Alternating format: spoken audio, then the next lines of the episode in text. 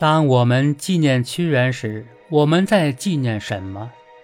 如今，在屈原故里，中国奇臣之乡湖北秭归，《橘颂》是最常被人们重温和新唱的名篇。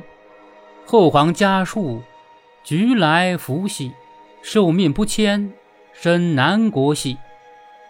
这首中国历史上第一首咏物四言诗，表明屈原选择做一个坚定的橘树。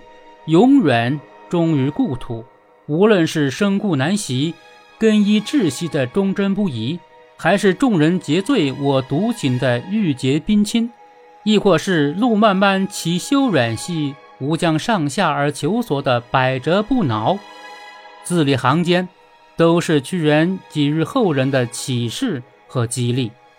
唯因先人有册有典，数千年来。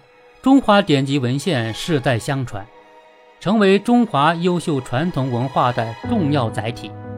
和端午相关的典籍，世人最熟悉的就是《楚辞》。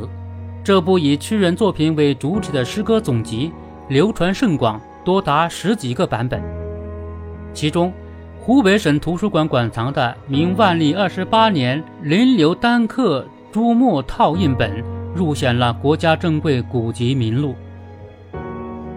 湖北省图书馆长古籍保护中心主任刘伟臣说：“与屈原相关的馆藏典籍，蕴含着深邃丰富的文化内涵，为持续弘扬端午文化，树立广大群众对我国优秀传统文化的认同感和自豪感，具有重要意义。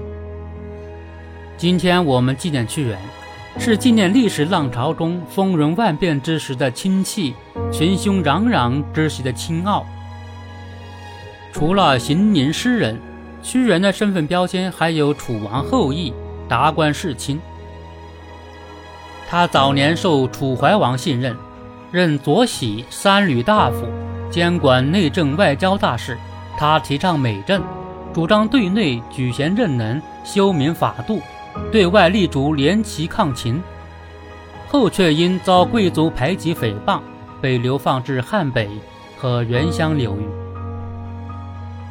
屈原像战士一样坚守自我理想，践行君子之道，绝不允许世俗的晦气玷污自己高洁俊美的人格，绝不同意一丝松懈与放弃出现在自己的生命意志中。